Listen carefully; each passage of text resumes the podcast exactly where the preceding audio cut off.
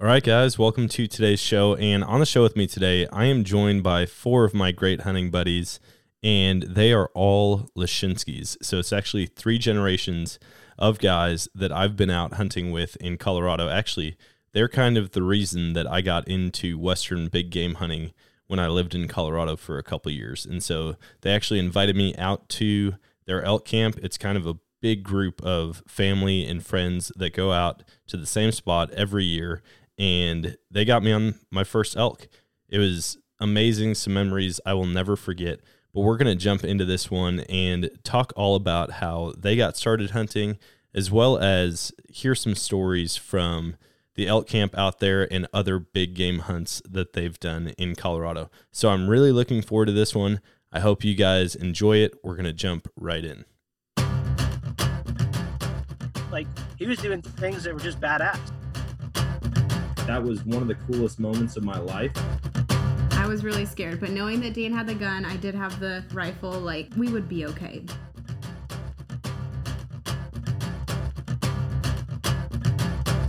All right, guys, welcome to today's show. And on the show with me today, I've got three generations of Leschinskys. These guys are all amazing. We've got Safari Dave. He's the he's the grandpa slash dad of the group. Then we got brothers Shane and Shawn, which Shawn's been on quite a bit, and then Hunter. And these guys all kind of welcomed me out to Colorado with open arms, invited me out to their family and friend elk camp, and kind of taught me what big games, big game hunting out west is all about. So thanks for one, getting me into Western big game hunting, and two, thanks for hopping on the show, guys. Oh, absolutely. Appreciate it. Appreciate it. So why don't we start with this? Why don't you guys talk a little bit about your hunting history, um, how you guys got into hunting, and I know you guys came from Nebraska, and so you kind of had a similar, like coming from one of the more eastern states and then discovering western big game hunting, right? Right. Yep. Yeah, he, he dad used to hunt years when, back in Nebraska. When I started hunting back there, uh, it was just uh, deer hunting was our big game and uh, now the deer don't look very big after after looking looking at elk. So uh, we kind of got away from the deer hunting. Yeah. So then, Shane, you guys, I mean, you, Shawn, Hunter, the whole family, did you guys also deer hunt back in Nebraska, or were you guys really introduced when you moved out to Colorado? We were introduced to big game hunting out here because we weren't old enough back there okay. To hunt big game. But then we moved out here and went elk hunting with dad a couple times, and then finally got to the age where we could go hunting and just took off from there. Man, we still go back to Nebraska deer hunting every January. Nice. Get some doe tags and, and fill those, but yeah, for the most part, it's elk out here. Yeah, yeah. I mean, you guys, when I when I first met up with you guys, it was I think in the goose pit is where I met most of you for the first time. And then from there, yeah. we hunted. I mean, we smashed birds in that goose pit yeah. right in the middle of the city. And yeah, uh, exactly. It was like the first spot that they could land uh, that had food, but it technically wasn't annexed into the city yet. And so we spent like every weekend just limiting out by what, 8, 9 a.m.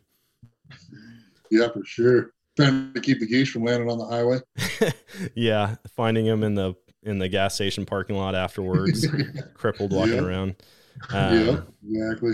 Yeah, that was a good time. And then you guys invited me out to elk camp, which was awesome because I've been to deer camp. You know, like I grew up in Wisconsin hunting, and so it was a huge tradition. But to see what you guys do, I mean, pulling fifth wheels and toy haulers and uh, trailers, campers, side by sides, everything out there, and the road that we take in is not very forgiving either.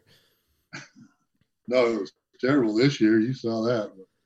Yeah, yeah, I didn't think we were going to make it in there this year, but we ended up back in there somehow. Yeah. How how long have you guys been hunting that spot? Uh, I think it's been seven or eight years. No, nine or ten. Has it been nine or ten? Yeah, yeah. You, I mean, you guys have it dialed in. Like, I I wasn't hunting that far from you guys this year. I mean, we could probably hear each other's gunshots at some point. Well, you guys couldn't hear any gunshots from us because we never pulled the trigger. but I mean, we were close enough in a different unit, but we had totally different experiences. Yeah, we did. Yep. Yeah, it was crazy this year. what what was your year like out there? I mean, I know, but for the listeners. Oh yeah, we had. I'll bet I'm sure some of them were the same elk, but throughout the week, I'm sure we saw over 1,500 elk. Some of them were down on private, but a lot of them were on public, just hard to get to. But still ended up getting getting six of them out of there. So just every hill you went over. Yeah, every every every hill you looked at had elk on it. We just had to figure out how to get in on them and, and get down in there where we could get to them. Yeah, yeah. This is the last year that I hunt a unit away from you guys. Uh, we got out there and everyone's all gung ho, like we're gonna figure this out. And we even stopped by. I don't remember when it was. Maybe the night before opener, we came and I was telling you about all the elk that we had been seeing scouting, and then we went through a dry spell where we didn't see an elk on the hoof for like five days. Yeah, yeah, I think it was that Friday night you guys stopped by and visited or whatever, but yeah, it sounded promising for you guys. You guys were seeing a couple good bulls, and you were camping right in the middle of them. Yeah, yeah. I mean, they were. We had we had hoof prints. I mean, fresh tracks right past camp, like fifty feet from from the van that I was in, but uh, it, they just didn't want to show up after that. I think too many people moved in and uh, probably pushed them out. I know a couple hunters busted one group that my buddy Ryan was after. Um, yeah, it just changed overnight. It seemed like. Yeah, that's crazy. There so, was there was a lot of people up where we were this year. A lot of people. We couldn't go or usually go most of the week, but we still figured out how to get in there and get on them. But yeah, you guys. Every year it seems like there's more and more people coming up there. So yeah, I mean it. It's kind of cool, like seeing all the out of state people that come back year after year, and you get to know them. I mean, we've had people at elk camp that they camp right down from you guys every year. Those boys from California, and then even the guys from Virginia. I mean, or West Virginia. We we saw those guys year after year, but um, it seems like that area is being found out for sure. I mean, you guys yeah. have had people back on some of the sketchier roads that you've never really had anybody on. Yeah, yeah. Supposedly a couple years ago, it was in some Colorado hunting magazine as that's the place to go elk hunting. And ever since then, every year it just gets more and more people. A lot yeah. of them are afraid to dive in there though, so that works in our favor. They stay up on the roads and we dive down in and get them. Yeah, yeah. There's a lot of road hunting. I wasn't expecting that out west. I feel like a lot of people, um, just take the side by side trails and four wheelers and they'll stop in glass if they don't see anything move on. But even the unit that we were in this year, we ran into where were they from? I think they were guys from Wisconsin actually. And um, the one dude was just sitting up on top in his truck and he's like, "Yeah, I just sit up here all day long and I look for elk. I never go after them, but I get back him. He goes for him the next day." And they've had a lot of success doing that but i'm like so you're just a scout that's all you do is sit up in glass and yeah. and everybody else gets to chase after him and he's like yeah it works out i mean we get meat out of it and um it i think the unit that we were hunting in just isn't great for elk i mean most of the guys that were out there had put in for years for mule deer tags and that's what most of the people were out there hunting we didn't run into a ton of other elk hunters so yeah, I've heard that it takes a few years to get a mule deer buck tag in there. I've heard anywhere from four to seven years in that unit. Yeah, we it was funny. We ran into a bunch of non-resident guys and then a bunch of resident guys, and you could tell within five minutes of talking to them, even if they didn't say where they were from, just with how helpful they were like all the resident guys were like, "Oh yeah, if you want elk, they're on the other side of the unit. You go way down over here." And then all the non-resident guys are like, "Man, we saw some just right there yesterday." And then their buddies are like, "Dude, shut up! Don't tell them." yeah, yeah you don't you don't even know where we hunt because we blindfold you every time you go in there. I know they whack me over the head. Like we're just sitting there hanging out, talking about the game plan. The next thing I know, I wake up in the in the trailer right next to a side by side. yeah, that's right. No, we uh you guys you guys were awesome. I mean, inviting me out there and showing me showing me the ropes. Uh Shawn, uh I'll never forget. It's funny cuz you you would always be like, "Dude, we're going to kill one tomorrow." And I'm like, "Yeah, okay, whatever." Like we haven't pulled the trigger or had a close encounter yet. And then we go out there and do it.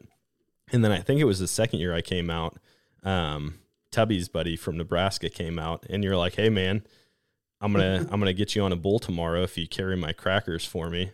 And he got all like offended and was like, "What are you talking about? I'm not carrying your crackers." Sure enough, he didn't come out, and we went out and killed a bull.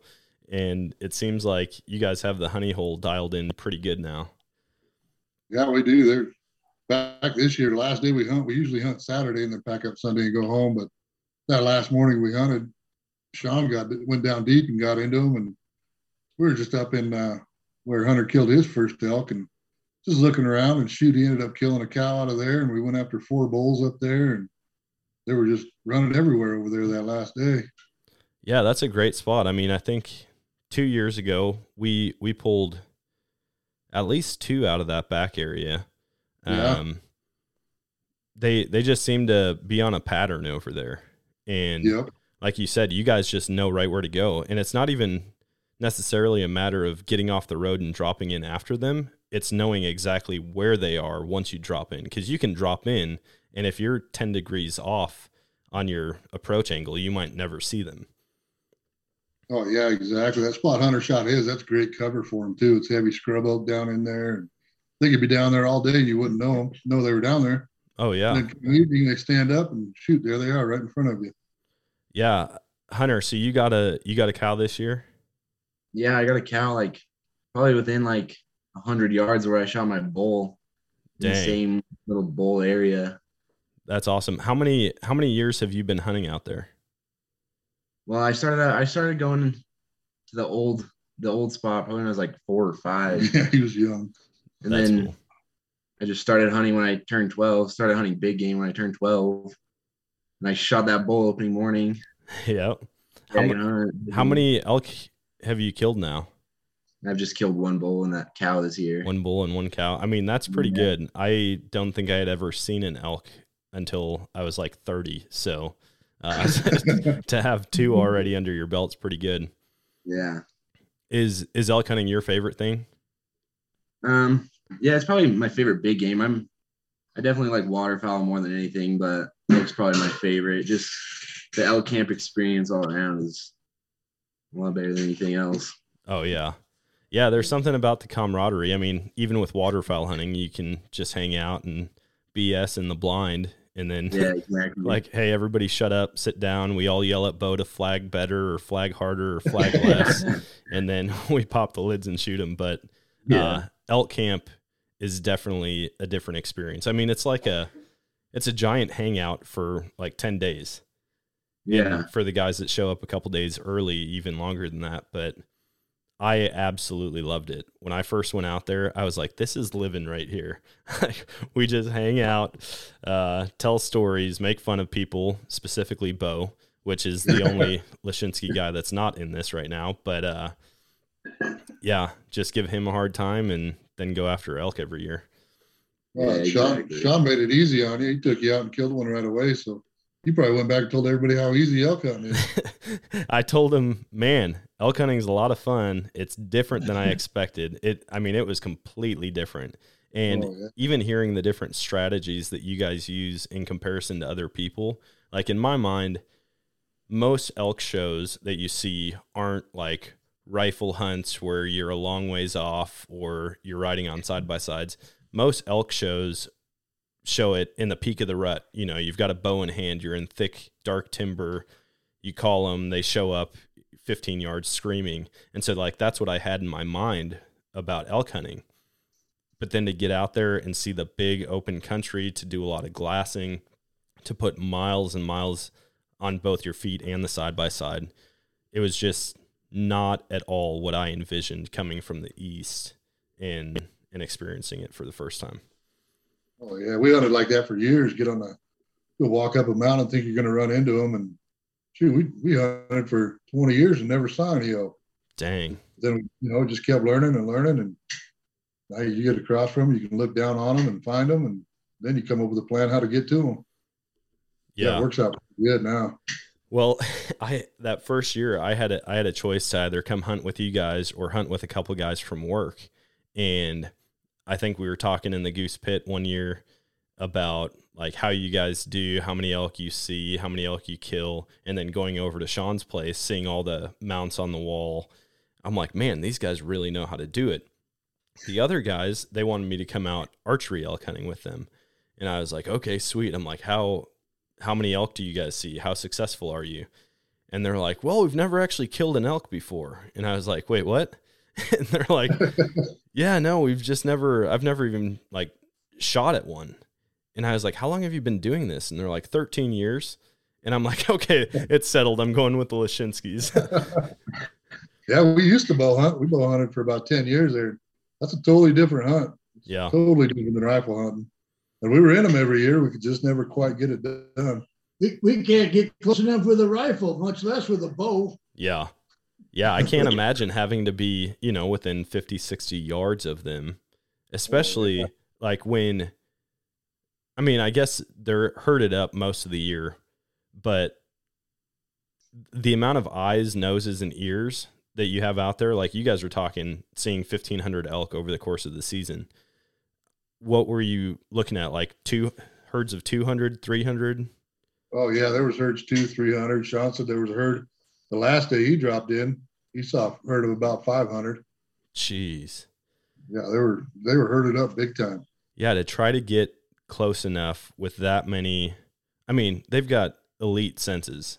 They're like on a different level, yeah. and even I think I think it was the first year we had some bust us from like 700 yards away. I mean, yeah. we were like moving slow, but the wind just shifted and all of a sudden they were gone. And I'm like, there's no way. And he's like, oh, there's a way. Like they will, yeah. they will pick you off with their nose for sure. But like if something's off and that, that lead cow blows or, you know, does her little bark, whatever, they're gone.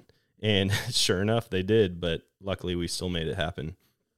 Yeah, they, yeah, they can smell you from a long ways away. Yep, they'll trust their ears and their nose over anything. You can fool their eyes, but you can't fool their nose or their ears. Oh yeah, they uh, they're a totally different animal. So is that? I mean, if you guys all had to rank it, where would you land on the spectrum of like what's your favorite thing to hunt? Oh, mine, mine would be elk. undoubtedly elk. Okay. Definitely. Uh, I'm I'm big. I'm giant waterfowl hunter too, but I don't hardly start waterfowl hunting till I'm done elk hunting. Yeah. Dave, what about you? I mean, growing up hunting Nebraska, do you have a soft spot in your heart for whitetail still? Oh, oh, I don't know. Not anymore. I'm getting too old. they got to come to me. Yeah. Yeah. You were talking about that guy that was going out scouting and then telling his buddy to go get him. Yep. We got one of those guys, Dave, but he don't ever leave camp. So. He's keeping an eye on camp, make sure they don't run by there. Yeah. Well, and you guys have had them run through camp. I mean, even turkeys. I remember my first year there, there was like 15 turkeys that ran right through camp, and everyone's like, "Wait, what? for real? Turkeys right now?" Yeah, we, we got turkeys, wolverines, elk.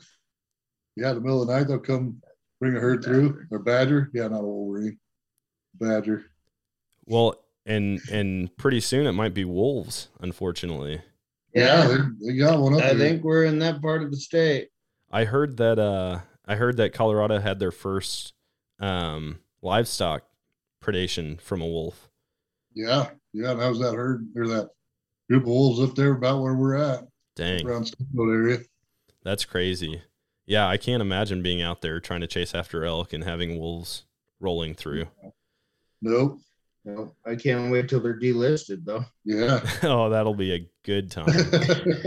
Just another tag. Yep, I'll be. Yeah, that it's going to get more and more expensive. It already has. They've raised non-resident prices quite a bit.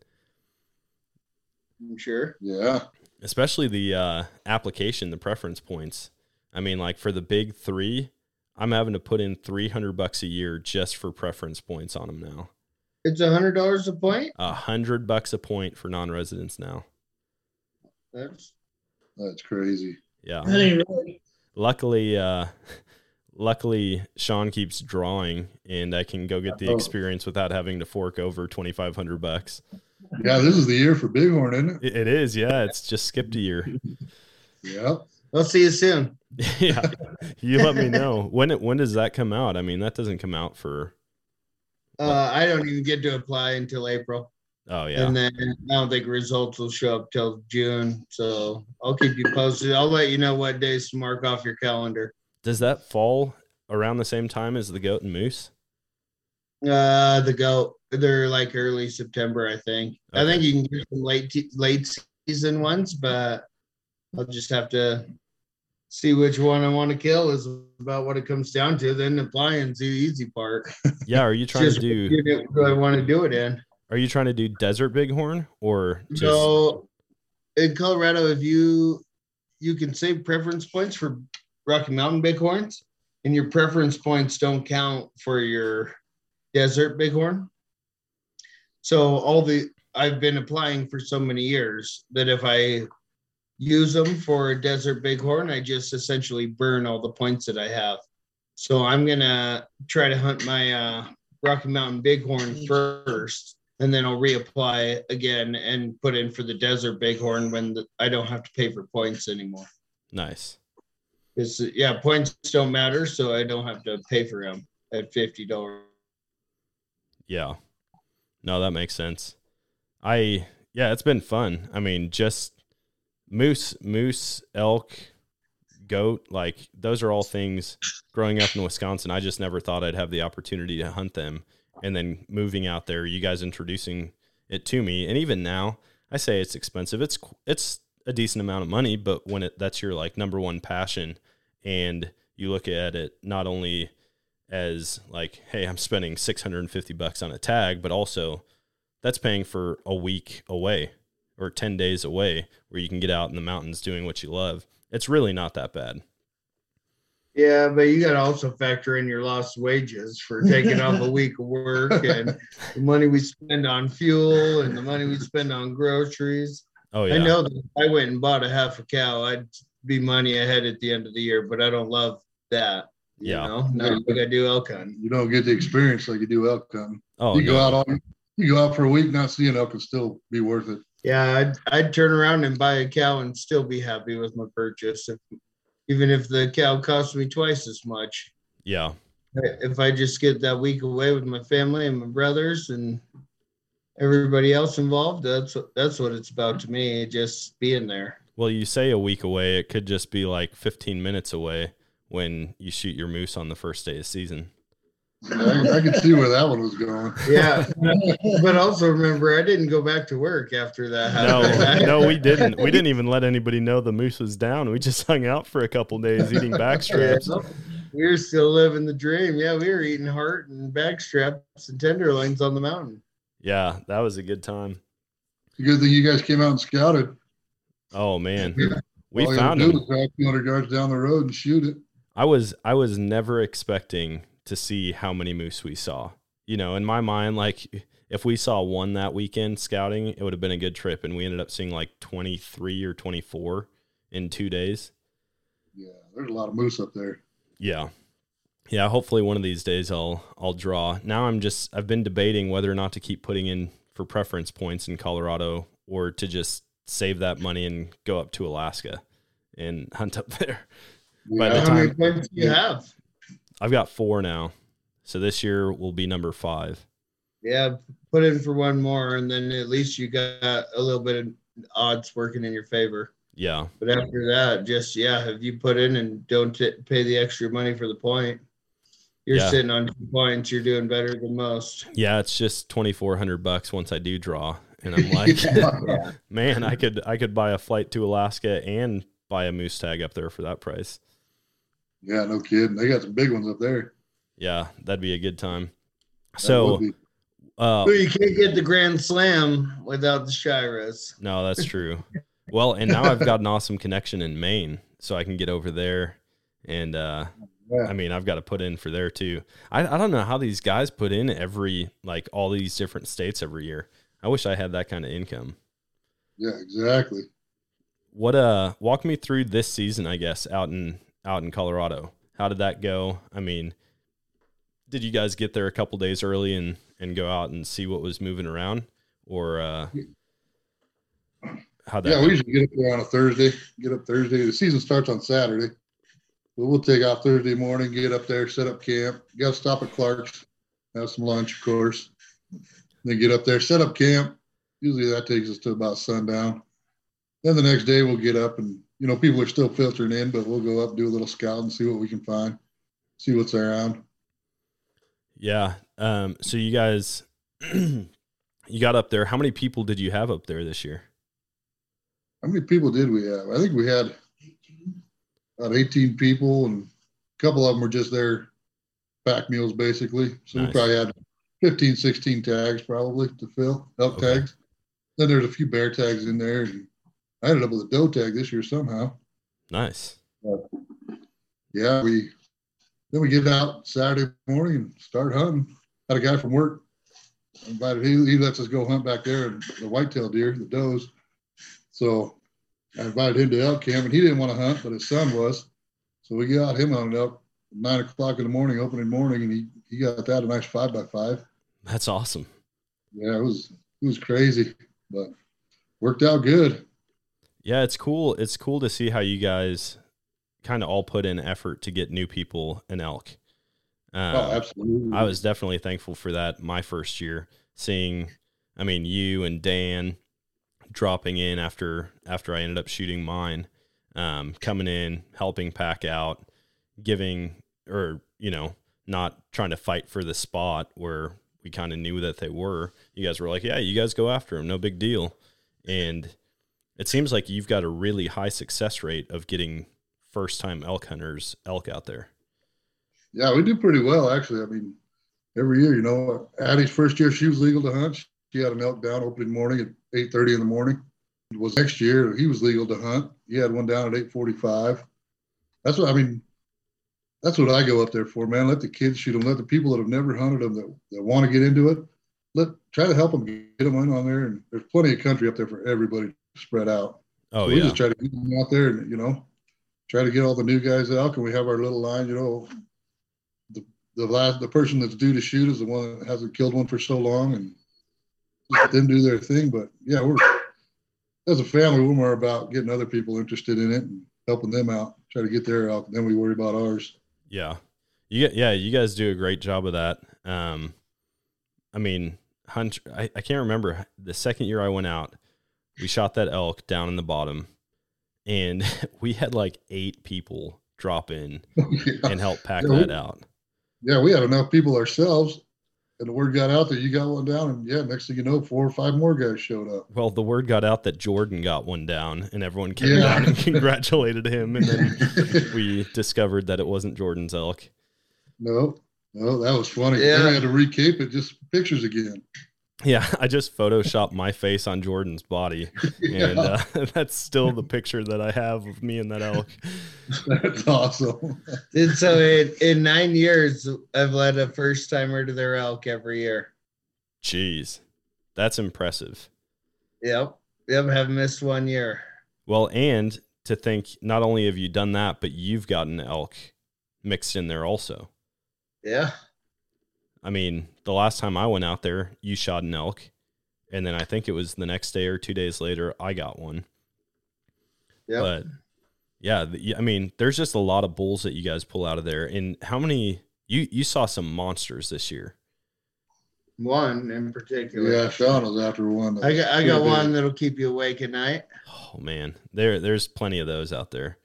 I uh, I I've been awake at night. I think the first year we heard him bugling at night and it didn't even matter to me how big they were. I was just like could hardly sleep when we went and set up spike camp. Yeah, that was awesome. But yeah, how- so that happened again this year. I had a friend with me that uh, he killed his first one last year, and we hiked in, and he knew, or I told him like, "You're we're in them like we normally aren't." I said, "This is going to be special," and he's like, "What are you talking about?" And I said, "You're going to wake up to elk bugling in the morning," and he was like, "No way." And at one point in the morning, we had like a stampede outside of our tent where there had to be 30 or 40 elk that all just took off running at once. And we were just hunched up in our tents, just hoping they were running the right direction and weren't going to plow through us. Jeez. But we had a whole bunch of them that took off. And then once that kind of was the noise that woke everybody up in the morning. And then for the next 10, 15 minutes, they, w- they were screaming all around us And then finally, by the time it was shooting light, we get out of our tents and look around. There wasn't one near us. So Dang. we had to go back on, go get back on them and get back into them again. But it was awesome. Uh, Yeah. Eddie shot two elk that day. How many how many days were you on elk this season? Uh, it, we kind of stepped away from that spot because there were some other people getting in there before us, and the elk were just hanging out in the in the back corner. And we just left those guys to the spot, and I don't think they had much luck, but they weren't uh, dropping in on them. Yeah. And then when it got close to the end of the week, those guys took off, and we went and got in on them on the last day for sure. And we ended up shooting two elk in there. Nice. Uh, we, I know we could have. We were seeing the same elk. They're just so far in that without corner crossing and things like that, there's not really a good way to get to them. Yeah. So we kind of let them be and let them get comfortable. And those guys weren't pressuring them too hard. So once those guys left a little early, we snuck in behind them and ended up killing two of them on the last day. But hiking in past where anybody else was willing to go. Yep. Dave, you've had a you've had a pretty killer year. yeah, a little bit. Yep. Don't be shy now. I got to hear some of these stories because you brought one of your elk out to elk camp and, and kind of showed it. I mean, we we stopped by it that first day and it was already sitting out there, and you're like, oh yeah, that was from Wyoming. Uh, Yeah, that, that was a nice six by six. Yeah. And uh, we were on a ranch that they kind of helped us find them. And uh, then the next morning, we just went out there and they were still in the same valley. So uh, they had the the uh, scope and stuff to find, you know, to tell me tell me what it was and how good it was. And it was 630 yards when I shot. And holy cow! yeah, and knocked it down. So, and then I had to shoot it one more time, but uh, I didn't go very far at all. And it was a sweet, it was a sweet hunt.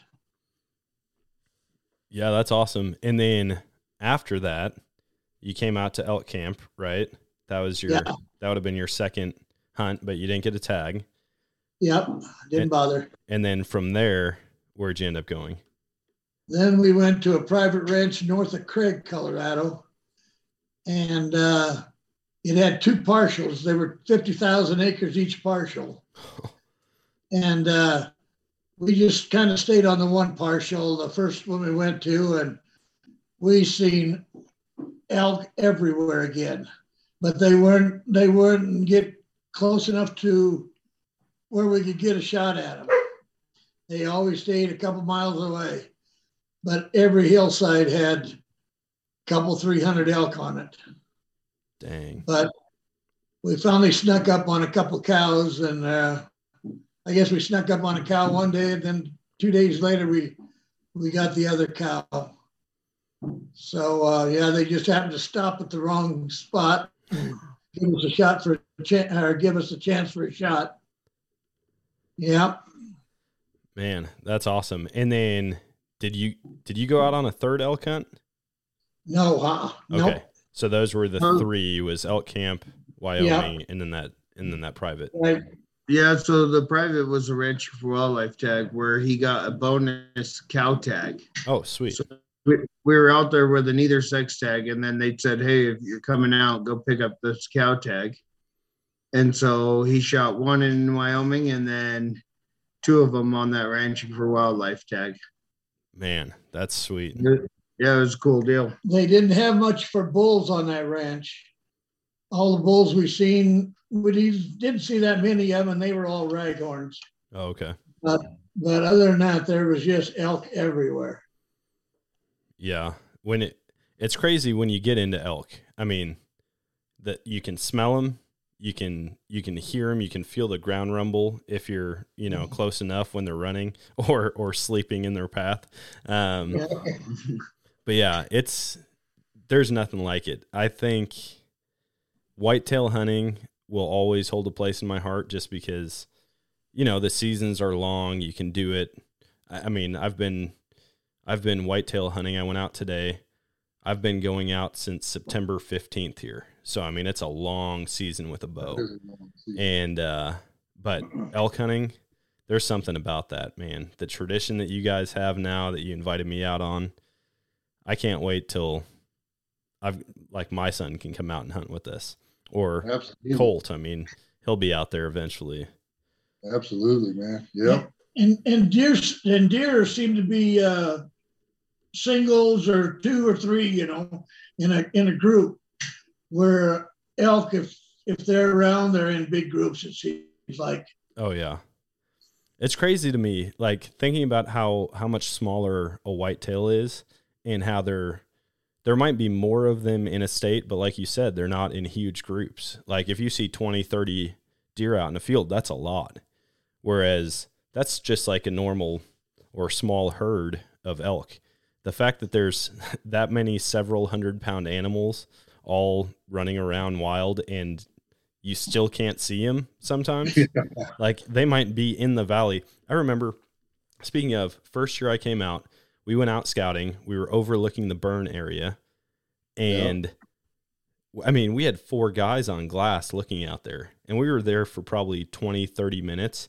And then all of a sudden it was like, hey, there's an elk. And I'm in my mind, I'm thinking, we've been looking at this area. There's no way anything's moved on this hillside without us seeing it because it's all burned. There's no vegetation. And then we yeah. see one, and as soon as everybody like gets walked into that through the binos, it's like, oh, there's another one. Oh, there's 20 more and 30 more. and it was like, they can just hide, they can disappear like that in open country. Oh, yeah. They start, you'll spot a bunch of elk and all of a sudden they'll all disappear. They'll all go in the trees and they're gone. Yep. Man, where in the hell? They got to be there, but you can't find them. Yeah. What uh what does the rest of this year look like for you guys hunting wise? Uh we got some doe tags in Nebraska taking Hunter and the wife and my daughter and her fiance. And Shawn's going back there too for some some doe hunting. Nice. And after that, it'll be waterfowl. Yeah. Have you guys had an early season yet? Uh, for waterfowl? Yeah. Yeah, it's going on now, but oh, okay. I haven't, I haven't hunted it. Hunter took his cousin out hunting a couple weeks ago, but no luck there. Okay. Yeah, I know Colorado's got like, is it a double split? Trip three. A triple split. Yeah. I always forget. It was so oh, confusing. Yeah, the goose there. is open the whole time. Okay. Yeah, and goose was what we really got into out there. that, that field, man. I'll never forget eight man limits every weekend, every day of every weekend. Yeah. Yeah, it was 13 weekends straight. We eight man pit and we had at least eight people in it. Some days we'd shove 10 in there and just take turns shooting, and we would uh, fill all eight of them if we had to.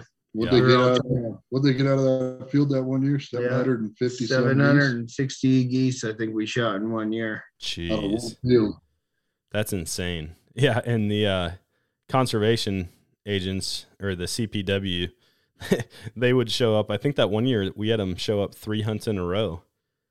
Yeah. Well, I mean, it makes sense when people are sitting at a stoplight and they hear gunshots and see birds falling out of the sky. People start getting curious and calling. yep. They land in the filling station. Yeah, that was him still the best waterfowl hunting I've ever had. Oh yeah, yeah, that was killer. And to just literally like go grab snacks, we'd get hungry and we'd send someone over to get like some burritos or something. They'd be back in 15 minutes. Yeah, and we'd almost be done by the time they got back. We'd have to let them shoot their five just so we could all pick up. yep.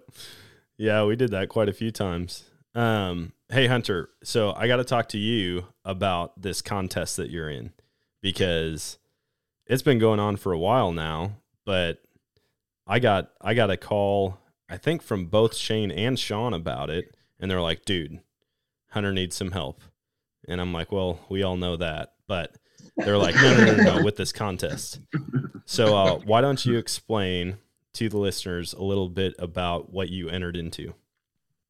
Yeah, so I was, I, I want to say it was on Instagram or Facebook or something. I was just scrolling through and there was like an ad about this big game hero hunt and I like I kind of looked at it, clicked on it, and signed up or whatever, just for fun. I always find those little competitions to do that, and so I did it. And then I got an email a couple weeks later that I was like top twenty in the in my group. So then I started like looking into it, and then I realized like if you like just vote every day, and then I started moving up slowly, and then there was one day where I moved on to like top 15 or something. And then I looked at, I was like top, I was in eighth place, I think. And then I looked the next day and I was top three and I was kind of confused.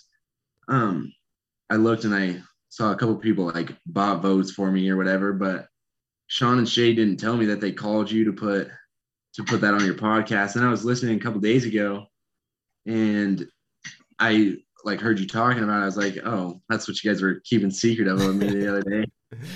Yeah. I just like I mean scrolling through Instagram, I saw it was a five day fully outfitted bull elk hunt in New Mexico. I was like, dude, that sounds sick. And then twenty five thousand dollars cash. Oh like, yeah, just throw that in there on top of it.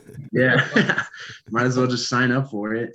Yeah, yeah when he first talked about it, he didn't even care about the money. He just yeah. wanted to hunt. Oh, I know. I'm like, dude, you could. I I'd split it with somebody. If it was me and like one other person at the end, I'd be like, listen, let's just split this. You take the cash, I'll take the hunt. We won't have to like one gets everything and the other gets nothing. I'd be I'd be more than happy with that. So where where does it stand right now? What place are you in? Um, last time I checked, I checked it on the way here. I was I think it was still in fourth. Okay. But I think after I think it ends Thursday, and I got to be in first place in my group to move on. So okay, so we got to get you. Oh, so they're not doing like top three or anything. It's just one person. No, top five, and then you're moving on. Okay. So so yeah, I'm in top five right now. So the top five are competing for first place to move on to. I think I want to say it's quarterfinals. Okay. So we need people to get on and vote. And that's on the Big Game Hero website. So what I've been doing, I've been putting the link in all of the podcast descriptions as well as the bios for both my TikTok and my Instagram accounts. So any listeners, they can go on there. They'll vote for you, and then on top of the daily vote, so you get one free daily vote, right? Yeah. And then you can buy additional votes. And what is it's like a habitat vote or something like that? It's called. Yeah, yeah. It's like you. It's minimum of ten dollars, and you get a vote for every dollar you spend. Sweet. And they've been there's been a couple times where they do like two for one. So like if you spend a dollar, you get or if you spend ten dollars, you get twenty votes. Oh, sweet. They only do those for a couple hours at certain times. Okay. And then all of that additional money goes towards some type of conservation program or mm-hmm. habitat yeah. improvement. Yeah, I think that's where it's, it's just going to the conservation offices or whatever. Nice. I mean, that's a cool way to do it. Not only enter in for a contest, but also raise some money for a good cause. Yeah, exactly. Yeah. Well, I'm I'm hoping, fingers crossed, that everything goes well with that. That you move on. When when does the entire competition end? Do you know when you find out? Um, I think it's January, mid January sometime. Oh, okay. So only a couple more weeks. Yeah. Dang. Well, hopefully everyone listening to this can get on and vote for you right away and uh, keep doing that every day. Yeah. I appreciate you putting it on everything, dude. Trying to get it out there. Yeah, man. I mean, you guys, you guys have helped me out in so many ways. That's the least I could do. Um, so if you get this hunt, what would that mean to you? I mean, obviously it would be another hunt. Does the hunt happen this year? Uh, I think it's next year. Okay. late next year. Yeah, 2022. Nice. And so it's a fully guided hunt for five days mm-hmm. in New Mexico. Yeah, on the what is it, Ted Vermejo or something? I don't know how to say it, but it's okay. a Ted Turner Ranch. I know it's it'd be worth it for sure. yeah, I mean any free hunt's great, but uh, exactly. to be a, a fully guided hunt on a private ranch, yeah. man, that's exciting. I'm I'm hopeful. Hopefully, we can get you to that first place spot, not only now, but also in the quarterfinals, semis, and finals. And uh, I'm excited to hear how that goes. If you yeah. get it, we're definitely doing a podcast about it. Just a heads up. Sounds good. well, you can take a few hunters with him, so uh, you should probably plan on being there. Yeah, you just can't have it compete with your uh, with your bighorn hunt? Well, What happens So I- there? You I draw a need to be there. bighorn. That'd be That'd be, that'd be a cool hunt for a 16 year old kid, though. Yeah, exactly. oh Bucket yeah, this young. hunt of a Try to, get lifetime. One, try to get one bigger than Papa Dave's. is is yours the uh, gold standard now, Dave? Yeah, I think it is. Yep. You've got the elk to beat, huh?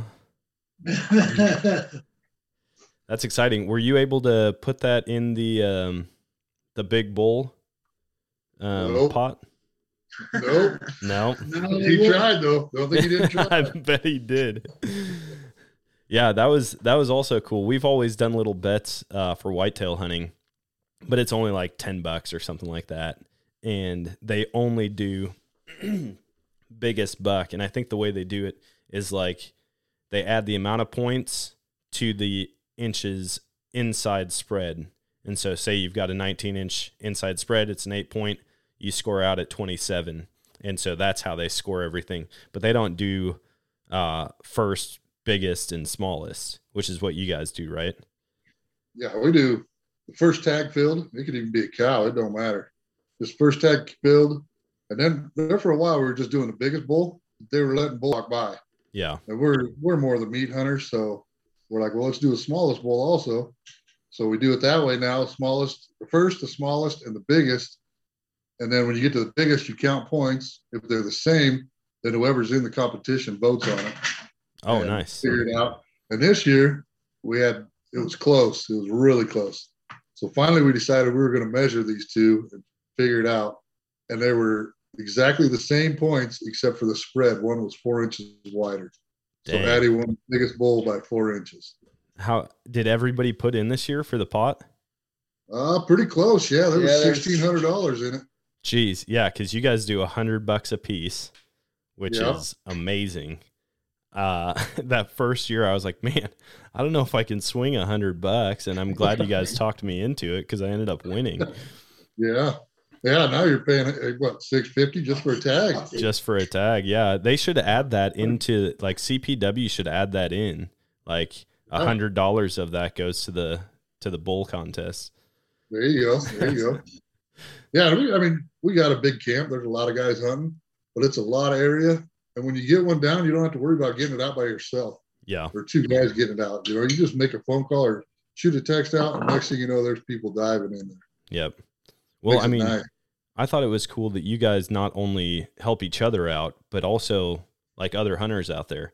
I think the first year I was out there, it was a couple days before the end of season, and Nate got a hold of you guys, and he's like, "Dude, I've got a bull down back in this hole. Any chance you could come help?" Well, we go up to the top of the mountain every night to get cell service to message, you know, whoever's back home, wives, kids, whoever and you guys saw that he had sent you that message. We didn't get down to him till like eleven at night, I think it was. Yeah, it was late. But yeah, he uh he was definitely grateful for that. That was I think he was that was a second second kill that day for him. He shot a buck earlier in the day and yeah, then got a bull. I think he did. I think he did. Yeah, yeah. And that's, I mean, that's just how. I mean, somebody's out there needs help. You know, that wasn't the first time. The first time we met Nate, he was out there hiking to where we pack in from the parking lot. That's a ten mile hike, and then they were going from there. Six and a half. well, and then we were they were hiking and hunting from there, and no water and stuff. So we ended up giving them a ride around during the week and helping them out best we could. And and uh, but that like Patterson, that's how Shawn met Patterson, helping him get his deer across the fence. You Man, and that- guy- That's so cool. And I mean, of information up there. yeah, those are lifelong connections that you guys are making just because you want to lend a hand to whoever needs help. Oh, absolutely, yeah, yep, yeah. I mean, pay it forward. You know, it'll come back around. Oh yeah. We might need help sometime, and somebody comes by and oh yeah, I'll help you. Yeah. You know, we we had an opportunity to do that this year. Um, me and my buddy Tony, we were driving some roads. It was a unit that I'd never been to, that none of us had been to, and so we were just trying to drive around, find out where we could get access on different spots, where we could hike into, and uh, we came across this dude, and he had out of state plates. We stopped and talked to him, and he's like, "Man, we just shot a bull on top of this mountain this morning." and I came back. I think it was his brother or his brother-in-law maybe was up on top dealing with it, and we're like, man, I mean, this guy was a big dude, and he was about to walk up like a straight up mountain, and I'm like, do you have onX? Do you have anything? He's like, no, I don't. I pull it up, and I'm like, I'm pretty sure we can access that if we drive around. It might be a 45 minute drive, but we might be able to get right on top of where you shot that. And he's like, oh, okay, well, I got to get up. I mean, I've got to head up there. I don't know for sure. And I was like, well, listen, if we end up getting close to that spot, we're going to go look around up there anyways. If we end up getting close to that spot, we'll help you out. Sure enough, we get up to the end of this two track. I mean, and it's narrow. It's like brush scraping the whole way. And we get to the end and we drop down and I see an orange vest hanging in a tree. And then I see this dude walking up towards it. And I'm like, there's no way. We were 200 yards tops from it. He just got right. done hiking. It took him like an hour and a half to hike up it.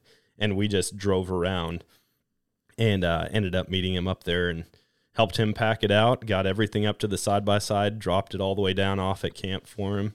And you should have seen the look on his face. He was just like, Oh my gosh, thank you so much. He had already hiked that twice that day. Yeah, absolutely. Yeah, that onX is clutch, man. That is. Oh yeah. That's a game changer. Yeah, it's definitely definitely changed. I'm just afraid that one day someone's gonna hack into like my onX. like, could you imagine that? They could hack into my bank account. I've got nothing to give up there. But if you find out all my good hunting spots, it's gonna be an issue. Yeah, yeah, yeah. Be fight words there. Uh huh. So, uh, what uh, what about dream hunts for you guys? I I ask all of the podcast guests this: if you could hunt anything, anywhere with any weapon, what would it be? Ooh, that's a yeah, that's a tough one there. I'd almost have to say Alaskan moose. Yep. Yep. Uh, bow or rifle? Oh, rifle. Okay. Yeah, rifle. It'd be cool to get one with a bow, but I don't know if I could even draw one back now. Have you? uh I mean, have you thought about making that hunt happen? Oh yeah, yeah. What? Just, there's always something going on. I don't know. I just need to set some time apart and set some money aside and do it. Do Do you know? So I've I've had a lot of people actually say Alaskan moose. That's my number one. I want to shoot an Alaskan moose with a bow and I want to do it in the middle of no, like as far away from civilization as I can get. Oh, absolutely. But I want to do a fly in. They drop me off with pack rafts and then float a river all the way back to whatever town. Would you do something similar? Would you do like a horseback hunt? Would you do side by sides? Uh, so Dan, first of all, I probably owe you a uh, couple hunts. You let me know when you're ready to do that, and I'll go with you. I'm ready whenever you are. On my biggest hunts. Listen, we've been talking about this, and it's been next year for like four years now. So yeah. I'm ready. Whenever you're ready, yeah. I'm ready. Well, uh, let me know. I'll hunt a bighorn and a moose next year if I need to. Ooh, deal. yeah, we talked about that a couple years ago, and then I think we we actually sat down. He called me up, and I met I met you at a bar at uh, one day after work, and we sat down and like actually got some details together for it. And you're like, "This is happening next year. We are making it happen." And then the next year, you drew a mountain goat tag, and so it was like, "Nope, it's not happening this year. We'll do it after." Uh, yeah, I had a baby on the way too, so the cards were pretty stacked against me. Yeah, it's been a couple of years now of uh, little things here and there that uh, make it not happen, but I'm down. I mean, I want to go soon. Like next year, the year after. I don't think I want to wait three years. So you figure out which of those two works for you. Uh, you just tell me what works for you, and I'll be there. All right, I will. You, you helped me out on the biggest hunts of my life, so uh, I'm all for it. Nice. If there's anybody I want in the woods with me, it'll be you. Heck yeah! And I know how to operate a camera, so so we can video stuff too. Nice. Well, and we don't have to worry about you wrecking the side by side in Alaska. Oh, come on, man. Yeah, you don't know how to operate one of them, do I think we already covered this in a previous podcast, okay? no, that was that was rough. Especially it wouldn't have been nearly as bad had had Shawn not been like, "Hey, look out for that log right before we hear." I'm like, "Oh no, I I definitely hit that." Um, okay. So Shane, we've got yours. Hunter, where are you at? What what would be your hunt of choice if you could do anything, anywhere, any weapon? Um, African safari or red stag. Actually, probably a red stag. I've always wanted to hunt a red stag. Red stag, like in New Zealand, then Yeah. that'd be a good one. Yeah, definitely not in America. I don't even know if they're here, but Oh, you can go down to to- Texas and shoot a red stag. nope, wouldn't. I want to get out of America to do it. Yeah, red stag would be amazing, and just the scenery would be awesome. Yeah, exactly. There's it's a different place than here for sure. Yeah. Uh, would you do it with a bow or a rifle? No, definitely a rifle. I wish you would have said spear. nice. Yeah, that's a good hunt. Um, that'd be a really fun hunt. Safari Dave. I don't, move so good. I'd have to probably go with parrot, parrot and dove uh, over in Australia, Argentina. Argentina. I mean Argentina. Oh, nice. Yeah. Yeah. That would be that'd be amazing. Yeah, you don't have to get out and hike for that at all. And you have a whole team No. of people that'll reload your gun for you down there. Yep. All you gotta do is shoot. Yeah.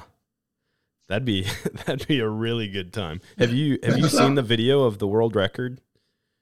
No. This guy, he sets a world record most doves killed in 24 hours. And he had three side by side shot or I think three over under shotguns and he had a whole team of people that were just reloading them. And he'd pull up, boom, boom, pass it off, boom, boom, pass it off, boom, boom, and it was that many. I I may have this number wrong, but I'm pretty sure it was somewhere in the ballpark of eleven thousand doves in 24 hours. It I'll be was- darned. Yeah. It was And they crazy. want, the, they want the parakeets shot more than they do the doves because the parakeets got the crooked beak and, d- and dig all their uh, their plants up. Oh yeah. Well, I mean, I think that's the farthest south that they they fly in their migration. So the numbers are so concentrated that they'll tear up crop fields in Yeah. one day. Like one morning of being in there, they'll Yeah. just decimate it. Yeah, they're like snow geese. Yeah. All right, Shawn, where are you at? What would you uh what would you hunt? Man, that's such a tough question. I want to I want to see the world. But uh I don't know. I don't know. I would uh I want to do something totally extreme, test myself, you know, uh polar bear or muskox or something or something that Grizzly. completely pushes me to the limit. I like the do it yourself thing and I, I mean an moose certainly would be Yeah. but uh, I kind of just want to see what I'm made of at the same time. Yeah, I think I could see you doing like a Dall sheep. Like Oh, up in super extreme conditions, crazy altitude, cold weather. I mean, we got we got kind of used to suffering on that mountain goat hunt, so I I went back this year and it wasn't any better. Like, luckily, both times the weather was really nice, yeah. but uh, it's been uh, it. Either way, they'll just push you what you think you can do, and it's no longer you against the game animal, more you against the mountain, and there's a game animal on the mountain. yeah. but it's it's uh it's a mental game at that point. It's not hunting something. Well, hopefully over over the course of our lives, you and I can leapfrog each other, uh, owing each other favors, right? So I'll get caught up. You can owe me a couple hunts, and then I'll owe you one again, and then we'll just bounce back and forth like that and chase everything. Well, well, hopefully this year we can go straight from a mountain or bighorn sheep hunt straight into a uh, Alaska moose hunt. Oh yeah, that would be that'd be perfect. Well, I think I asked you this earlier in the year if you wanted to get out on a mountain lion hunt with me, in January. Yeah. But you were like, man, we've got so many hunts lined up. I was like, oh, well, there you go. He's still going to owe me. yeah. I, uh, so I'm, I'm taking a few kids uh, next weekend in Nebraska. One first timer, and then a nephew and my daughter. And we're gonna hunt some does and stuff. But that'll be my fifth or sixth trip this year chasing big game, and that's why I haven't got to shoot any waterfowl this year. Is we we go hunting for the weekend and we come home and we butcher elk for the next seven days, and then we'll do it again. And between that and just having a newborn and some other things on my plate, I just been hunting big game more than I haven't got a chance to get on anything else this year. Yeah. With all the with all the tags that got draw, drawn in the family. Yeah, you guys. Shawn, I think John wants to go to Alaska and hang out with Sue. Uh, Sue Aiken. Sue Aiken. Oh man, that would be a good time. I wonder if she's still up at that North Outpost because I think when what do they call it? Kovic, isn't it? Or Kavik. Kavik. Yeah. Yeah.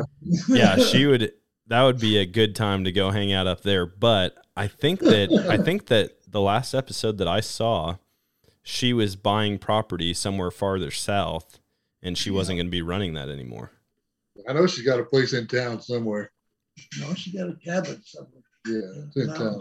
How about how about we just buy it from her and we can all just there you one, go. One yeah. of us can hang out there and and run the property and then the rest of us will just come vacation up there. Yeah, you can run it. Deal. Right. Now, I don't think my wife would be so down for that, but that'd be, that would be amazing. We've been watching. Hunter's wife, Hunter's wife won't care. His husband? I'm just kidding. Dude, okay, I got to address this too. The last time that I saw Hunter before this elk camp, he looked like a little kid. I mean, he was still like a big kid, but no facial hair, nothing. And then I show up to elk camp this year and he's full on beard. He's officially more manly than Addie now. So that's that's kind of a big deal. Well, yeah, won't shave it either. What's that? He won't shave it either. How long are you growing it out till you kill next? I know Shawn always does it every year. No, I'm gonna probably gonna clean it up when I get a haircut. Are you doing everything but the mustache? No, no. Oh. All right. Well, if you do, I will. Oh yeah, I've done. Oh, I do it. I do it every year for the Fourth of July. You should have seen me this year. I did handlebars. I did a star on one side and stripes on the other. Nice. Yeah, and then after that, I just shave everything but the stash until it grows back. But now, uh, now it looks a little different. You can see all four of my chins when I when I shave it clean. So yeah. Um. Well, guys, we're we're over an hour we could talk forever. I mean, we spend 10 days a year talking about hunting stories just at elk camp. Uh, but I want to say thank you guys for hopping on the show. Um, I, I do a segment at the end called Emptying the Chamber. So this is an opportunity for you guys to share anything you want with the podcast listeners as a sign off. It could be advice, a joke, a story, whatever. Well, I would say one thing is always try to help the young hunters out. For the first year, second year hunters, make sure they get a positive uh, deal out of the hunt. Yeah. Yeah, that's awesome. I mean, and you guys live that out for sure. Yeah, that's what I was thinking. Going to echo that. Just man, if you got if you know somebody that wants even thinking about getting into hunting, just take them with you. You know, they they never know until they're out there. You know, give them a chance, and if they don't like it, whatever, you tried it. If they do, right on. That's just another guy out there. You know, just especially kids. You know, try to get them into it. So we got generations of this going instead of slowly deteriorating to nothing. Yep. Hunter, Shawn, what about you guys? Um, you know, uh, I, I, you know, I'm avid about taking first timers or, or helping anybody else. So definitely that, and just be safe. You know, keep your finger off the trigger. Yep. Man, I don't know. Come up with something. Yeah, I'm just gonna. I mean, like trying to pass on the tradition of elk camp, keep that going, pass it on to my kids. Hopefully, they keep it going with their kids. Yeah. Yeah. I think it'll be cool if, you know, 50, 60 years from now, our kids and their kids are out at the same spot that Absolutely. that we're hunting, talking about old stories and who's got the biggest bull of all time and keeping a tally. Do you guys have do you guys have any type of logbook of what's been killed what year? No, we don't. We just Memories. just finished the year. Yeah, we got memories of it all. I think it'd be fun to to just kind of document it. I've heard of people doing like a a jour- like a hunting journal of all their hunts, but it'd be cool to have almost a book where we can write down like on which day each season who got what, if it was their first time, if they were a returning person. Um, I think that'd be cool. But That I think. It'd be easy. To, it'd be easy to do too. We ought to Oh, yeah. just do tally marks on the side of the wall tent. oh, that's good too. Yeah, you can, and you can write your name under it, underneath it if you get one that year. The problem is you guys got such a big wall tent this year. It's going to make it look like we've killed absolutely nothing. no, we would have to do it on the old wall tent. and Yeah. keep the new one clean for a while. yeah. No, Now that's we just mark call. it on. Now we just mark it on onX. So if you pull up our onX, there's all kinds of spots where we killed elk. But Yeah. Yeah. We can't we can't advertise that though. no, No. nobody gets to see our onX. Yeah. yeah. Yeah, Um, if you saw my onX, it would look like somebody patterned their shotgun on a map. yeah, it does. Um, I think I would leave everybody going along the same uh, lines as what you guys were saying. Just keep it positive out there. When you take someone out there, especially if it's their first time, don't put so much pressure on actually killing something. Like, just help them have a good experience and stay positive the whole time. Um, because. I know for a lot of people, that first hunt is going to be a big factor in whether or not they continue to go. Absolutely.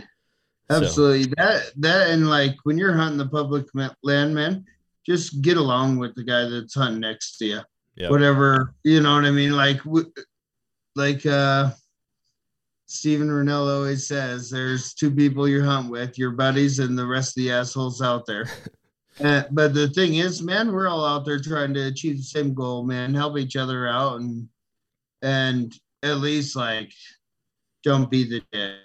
You know, I, I've I've run into a lot of situations where somebody just comes out yelling at you, and at the time you're doing the best you can to create your own success, and you got somebody else that just ruins your public land experience, and it's unfortunate those people are around there because uh, we for sure just try to make sure that anybody that we come in contact with, we're you know we're helping them out or we're making sure they're having a good time. And if we can help them along the way you know if they're deer hunters and we're hunting elk we're pointing them in the right direction or we're doing whatever we can to make sure that they have a good time but more importantly just not being a dick Yeah. there there's a handful of people that definitely uh stubborn and pissy and it's you against them when we could all kind of work together better No, I think you guys I think you guys do a great job representing a lot of what you talked about here tonight and you represent the hunting community as a whole very well. Um, just the way you guys welcomed me in. I mean, you didn't have to take me back to your spot. You could have been like a lot of other people I've run into and point me in the wrong direction just so I stay away from the elk you're chasing after. But um, you guys kinda welcomed like me in with open arms and so many other people. So thank you for that. Kind of like the guys you took hunting and pointed them in the wrong direction this year. Oh, I did. And that was very unintentional. All right. But I also knew that you guys would bury me if I brought that many people. hey, guys, I told them all about We'd this. send you down. We'd send you down the Widowmaker. you would. Yep. You'd be, you'd kick the tires off and then send me down. So, uh, Oh, it's, it's great. You're part of camp, man. We enjoy having you. Yeah, it's a good time every every time you're there, man. I'll be Yeah, back. I'll be back next year. year- that one year you killed a bull and then came back to camp and killed a buck. Yeah. Oh man, I don't I don't know if we've talked about that at all on the podcast. Two rack champ. The two rack champ. All right, yeah. before we sign off, I need one of you guys who was there for the original two rack champ to explain how that all came about. we can't name names though. No names. Yeah. No names. Can't no, names. we we have a uh, regular at elk camp that uh, was there for his very first elk camp, and we promised him a bull, and he said, "There's no way." And we took him out. We found him on opening day, and he got back to camp and was telling everybody his story. And he said, "Hey, my wife's getting her boobs done today," and so he was from then on for the rest of the week. He was the two rack champ and and uh, two racks in one day. Yep, that legend stood until the day you shot a bull and a buck in the same day. Yeah, well, so technically, I mean, he wasn't in camp, but Nate, he was a two rack champ my first year. Yeah, but remember, remember that he shot through the antler of his buck and uh, killed it. I show that picture to so many people. I'm like, yeah, yeah. listen, there's this guy. He shot a uh, buck mule deer during the day. Shawn, you and I rolled up on them, and they had just loaded it onto the four wheeler. Perfect yeah. hole right through the main beam. And he said what was going on is they they got on it at like 400 yards. Right as he squeezed the trigger, it like turned to scratch itself with its antler, went right through the antler, right through the vitals, and dropped it dead. And then he went on that night is when he called us to help him pack it out, help pack out his bull. So technically, there's been three two rack champs uh, throughout the process of, or throughout the title. I think I think at some point I'm going to show up with a trophy, and it's going to stay at camp until a new two rack champ shows up. yeah, absolutely. Yeah. Either that, yep. or I need to be like the first one to be the three rack champ. I'll have my wife get hers done, and then I'll try to get a buck into bull. There you yeah. go. There you go. Is there an age limit on that one rack you're talking about? on what? on the rack you're talking about. Oh gosh, an age limit. I uh, hey, can I plead the fifth? Hey, for the record, that doesn't count for the biggest bull. it, it don't matter what size they are. Okay, all right. But you have to show pictures, and we'll vote on it. That's awesome. Um, well, again, guys, thanks. We're gonna wrap this one up, but uh, I'm looking forward to many more years hunting with you guys, and I'm excited to hear or get the phone call when you win, Hunter. Yeah, yeah, yeah. Everybody, please help. And that is going to wrap it up for today's episode of the podcast. I hope you guys enjoyed that one. I could sit down and chat with these guys for hours. In fact, we do for like 10 straight days while we're out elk hunting and it's always a good time. I look forward to going back out and hunting with them every year. And next year, I'm going to return after two years of not actually getting to elk hunt with them. And so we had totally different outcomes on our hunts, even though we weren't hunting that far from each other this year. But lots more stories to come, hopefully, in the future. And if you want to support Hunter, if you want to help him get to that number one spot, go to biggamehero.com slash 2021 slash hunter dash Leschinsky, and that is L E S C H I N S K Y. Or you can just go check out the link in my bios on Instagram and TikTok, as well as look in the description of this episode for the link to go and vote for him. And remember, you can vote once every day for free, or you can donate to the Habitat vote, and you actually get one vote for every dollar spent. So please go check that out. These guys, like I said, they've paid it forward in so many different ways. They love getting new people out there hunting, and I couldn't think of a better guy for this hunt to go to. I hope you guys are getting out there and hunting whatever it is that's in season where you're at, where I'm at. It's a lot of small game, waterfowl, as well as whitetail with a bow. And I went out tonight. Um, it's been slow going out where I normally hunt. I've seen a ton of coyotes lately not so many deer. In fact, today I did see a deer, but it was at last light and it was on the neighbor's property about 300 yards away. Um, other than that, I've been struggling. It's been a tough year. When I do get out, I just haven't had a lot of great encounters. So hopefully your luck is a little bit better than mine. But until next time, always choose adventure and God bless.